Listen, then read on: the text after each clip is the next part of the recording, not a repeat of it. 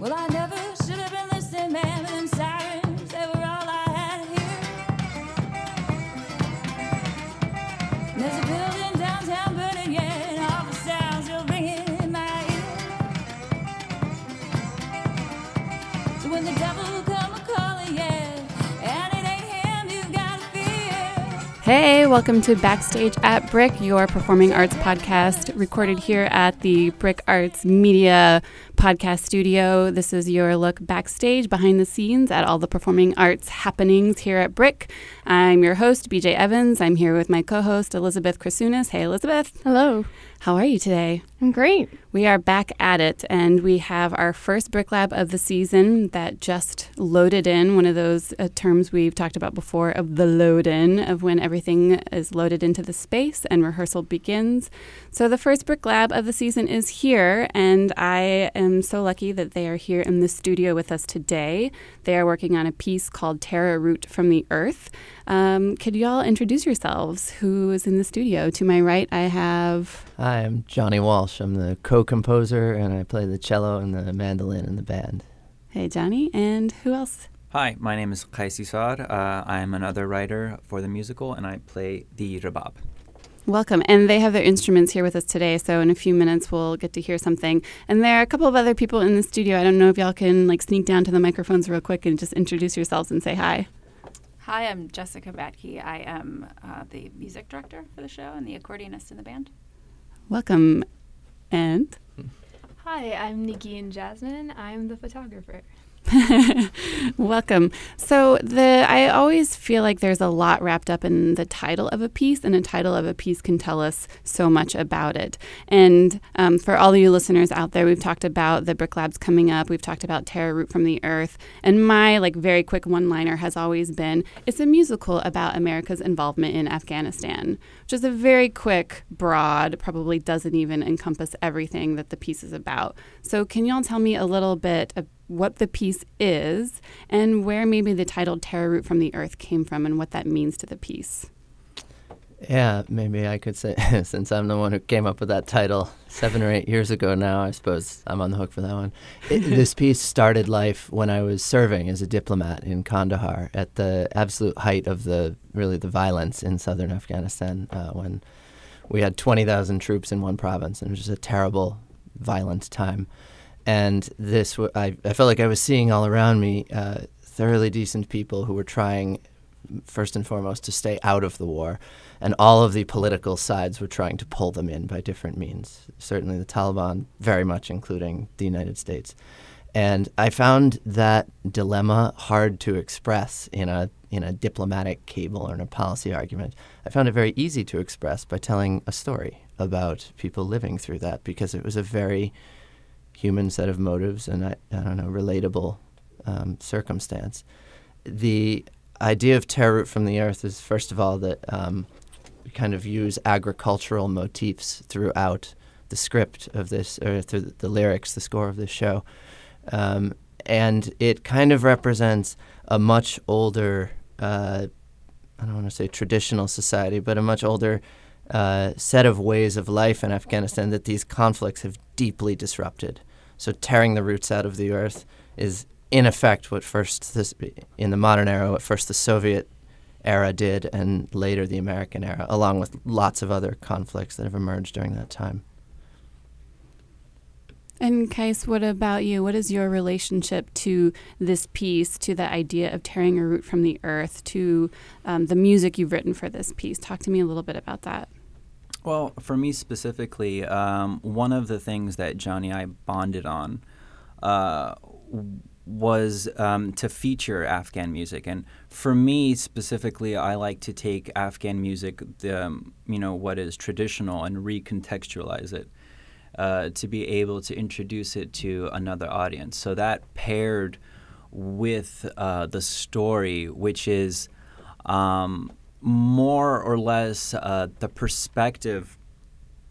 Uh, the the perspective is from um, an Afghan family over three generations.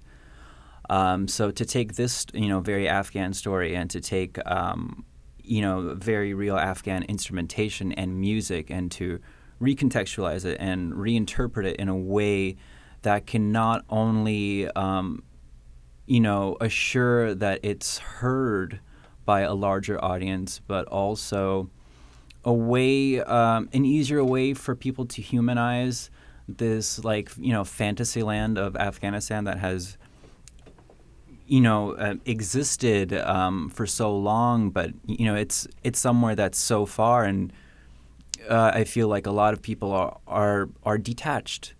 Um, you know, and I've said this before. Whereas, you know, wars like Vietnam, there was there was something. You know, you couldn't really ignore it just because there was a draft and people were uh, very actively involved. Whereas um, the Afghan conflict, it seems that it's just kind of existed somewhere, um, you know, not in our daily lives. So it's very easy to forget that you know these are actual people, and that you know when people die, it's it's it's as if people die anywhere. And so uh, to make sure that the history and the stories of this um, place, um, you know, are heard, I, I think um, is what's important for me. Thank you for that. So I love what you said about the recontextualizing the music and the humanizing of Afghan people in Afghanistan. And it leads me a little bit into my next question. Uh, you both are very much um, experts in the field in the study of Afghanistan and diplomacy and America's involvement there. And I'm curious for for Qais and for Johnny, this could be for both of you. What are some of the misconceptions about Afghanistan and about America's involvement there and about maybe even the people that you feel like you wish you could get through to people um, that aren't true or things that we just don't realize or that we don't know that we don't know? Tell me a little bit about what we're getting wrong and what we should know, if anything.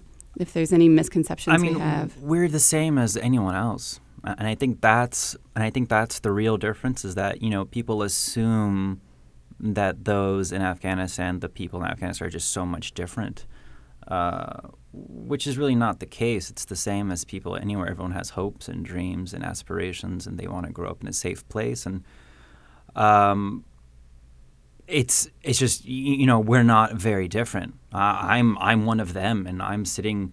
You know the fact that you know we can sit together and um, just look at all of the outstanding um, similarities we have. It's um, I think that's just it. Is that it's you know it's it's kind of like we're the same.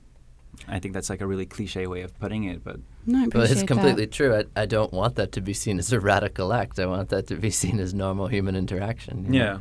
I, I think for me, um, fundamentally, as a visitor to this country, uh, it is certainly true that uh, our society has a tendency to view this place as a land doomed to perpetual war, uh, you know, incapable of being anything else. That is, if nothing else, a complete historical fallacy. This is not a place that's been at war forever. Um, it's been at war for a very long time as a, revol- a result of very specific political and military developments. It's also a place of, I mean, extraordinary physical beauty, of awesome cultural richness. There's a reason there are Afghan restaurants in every, in, increasingly in every town in the uh, in the country, and um, it it is normal. Like it, I would say I've uh, in my diplomatic life, I've worked on a lot of um, conflicts in the Middle East and South Asia. I've been in the middle of some of them. Afghanistan actually gets its claws in the best way into Americans who go there in a way that most of those don't. Like there, it's much more common that people go and they end up devoting their entire careers to it when they never expected to do that. And I, I'm very much one of them, but I'm not. I'm not unusual in that regard. That was, I was actually going to ask, like, are you? Did that happen to you? Did you Yeah. go over there? Yeah, uh, I, I my background was in the Arab world, and I had served in Iraq and worked on that a long time. And I, I thought I was just uh, sort of trying to help at a moment where this country's effort in Afghanistan was uh, really going off the rails, um, and that was eight years ago. I've been working on, you know, the effort for a peaceful political settlement in that country ever since then, as sort of my other major pursuit besides this piece of art. And can y'all tell me about the moment the two of you decided to work on this together? There had to have been a, a moment where the meeting of the minds came, or uh, it sounds like Johnny, maybe you thought of it and grabbed Qais and were like, let's do this together, or maybe it went the other way. But tell me about that moment when this piece was born. Maybe I could say so.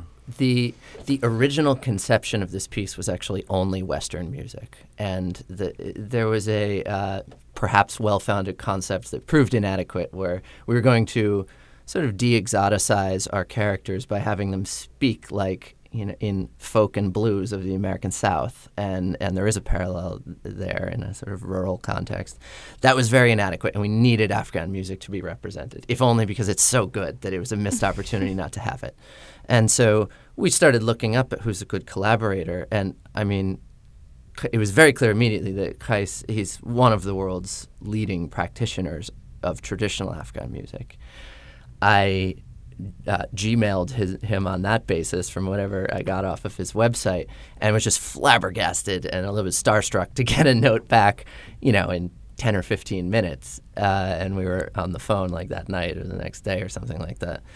Maybe you can pick it up from there, but I'll just say when he told me that he was a rabab player working on an Americana album, it was like, that was one of those gobsmacked right. moments where it felt like Providence was stepping in for this piece. Yeah, that it was right before my um, my second LP, and uh, I took that as an omen, just because I had tried to work in a lot of um, in the music that I write. It's um, rooted and based in you know Afghan classical music, but there's um, you know have you know being versed in, in both Eastern and Western music. I like to you know contemporize and and yeah, uh, when I got that email from Johnny from his Gmail account, um, I think it was just, uh, you know, the time was very appropriate. And um, I met with uh, his team, I think a month later. And like I said, we have uh, there. Our missions had seemed to overlap. Mine being, how do I take this music and usher it into the 21st century and present it in a way that can be appreciated uh, by a larger global audience, uh, which lends you know, lends itself um, to Johnny's purposes. So. Uh, for me, also, um, I, I've done a lot of things. Musicals um, have not been one of them. So for me, this was a chance to uh, write in a way that I'm not you know that I haven't written. So it's a it's a really cool challenge, and I like learning about this process and this specific you know world and you know genre of entertainment. Yeah, tell me. I'm so fascinated by you know rock stars, for lack of a better word, who end up in musical theater. So tell me a little bit of it, uh, Qais. What what has been the maybe weirdest thing about musical theater and the musical theater world so far, or the most surprising thing? What has been the weirdest thing? What's been weird for you, Johnny?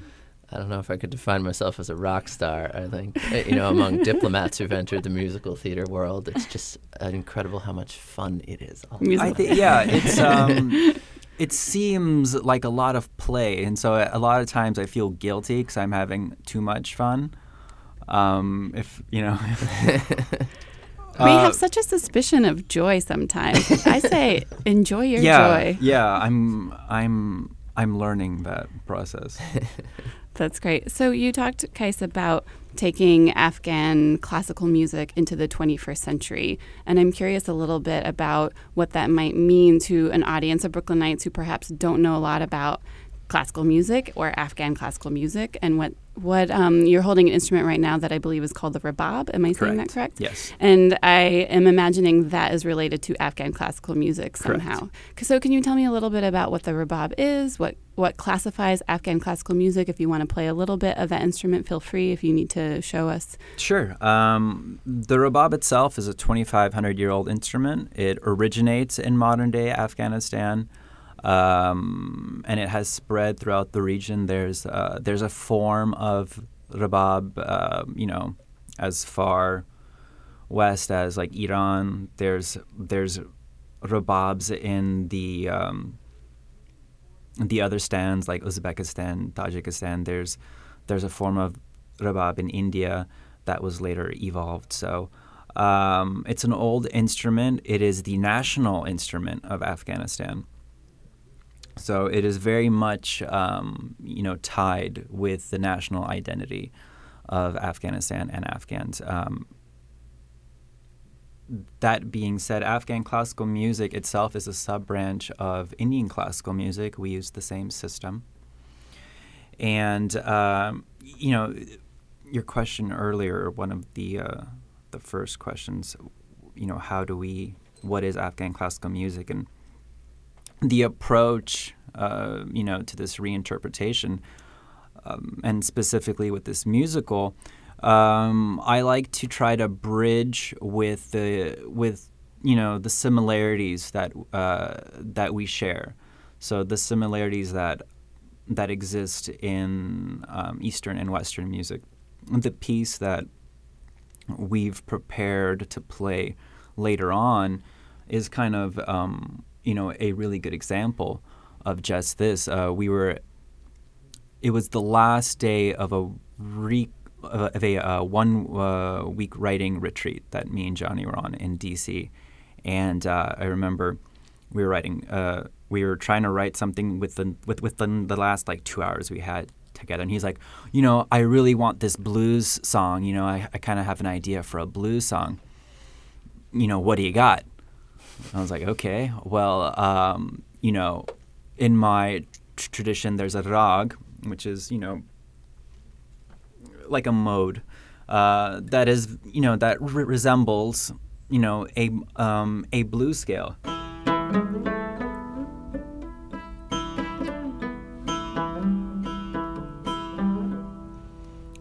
And so you know, thank you. so you know, with that with that one bridge you know, then we were able to within you know an hour just okay, well you know this is the key, you know these are the you know this is the scale, and then just assign chords to it, and again borrowing from um, you know Western format of um, you know like a twelve bar blues. Uh, with this with this mode that exists in both worlds, this is how we've kind of traversed um, this writing partnership and writing for this musical after my involvement, where you know, we we start with with what we have in common, and then we just work off there. I love that you said that because it feels like a metaphor for what you said earlier when I asked you about misconceptions about Afghanistan or Afghan people, and you were like, "Well, we're the same. Yeah, we are." And it doesn't stop at. I mean. From food to music to behavior to habits, we're yeah, it's it's. I'm not gonna say it's the same, same, but there's a lot similar um, that you may think. That we can all understand each other, that Mhm. your classical rabab is able to speak to Johnny's blues guitar. The two of you have found a common language and been able to speak to each other and expand your minds and see the similarities. I think is really beautiful and a really beautiful metaphor um, that goes even beyond music. So, um, with that said, I would love to hear. So, we've heard a little bit of the rabab. Thank you for that, Qais. I would love to hear it come together. I believe y'all have prepared a song We have. or something, or maybe a snippet of a thing. Is this a piece from? Well, I'll let you introduce the piece. Sure. This is uh, a piece from the early part of the show. It's called Relics. Um, it is uh, sung between two women. Our awesome music director, Jessica, is going to just sing it straight through. Um, they are sisters deeply at odds with each other because one of them leans towards the communist government, we're back in the 80s, and one leans towards the Mujahideen who are fighting them.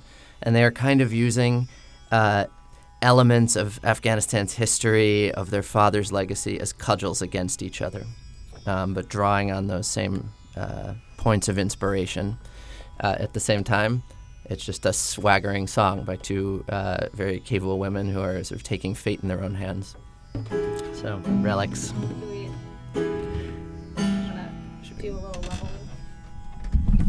Oh, we're dropping microphones here in the podcast studio, but we're going to work it out.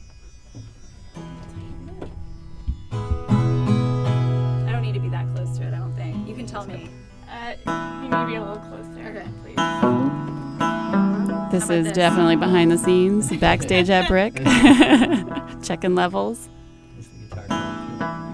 These are the relics of my father's side.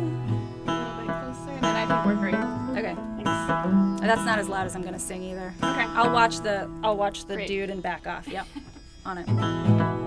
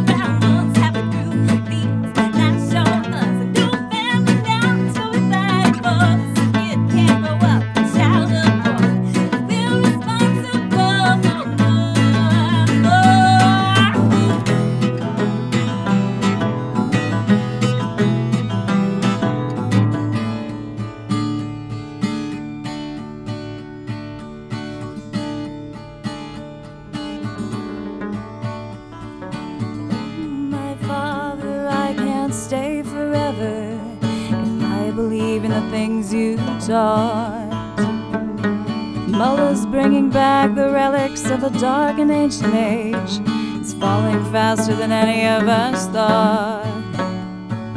I love you so, I swear I don't want to go. But none of this was ever the plan.